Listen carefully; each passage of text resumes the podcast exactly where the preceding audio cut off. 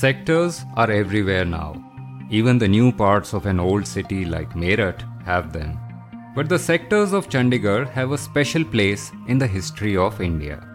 They were not merely the divisions of a city, but a great social experiment. When India became free in 1947, most Indians were villagers. And the cities and towns of India in those days were not very different from villages socially.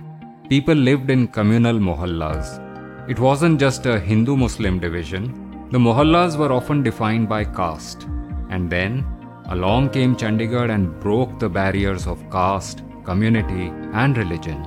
The main criterion for allocation of a house in Chandigarh was income. The highest earners got houses in the northern sectors near the lake, and the low earners settled in the south. Because people came to work in Chandigarh from all over India, different languages, castes, and religions got grouped together in the sectors based solely on their work designation or pay scale. The building in which I grew up had people from Andhra Pradesh and West Bengal on the ground floor. One a staunch vegetarian, and the other devoted to fish. Above them, a UP family and a Punjabi family.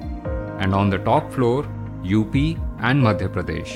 And everybody was a friend because almost nobody had a phone and traveling to your faraway hometown was not so easy in those days. Neighbors became your extended family. Yes, Chandigarh was the dream of a new India.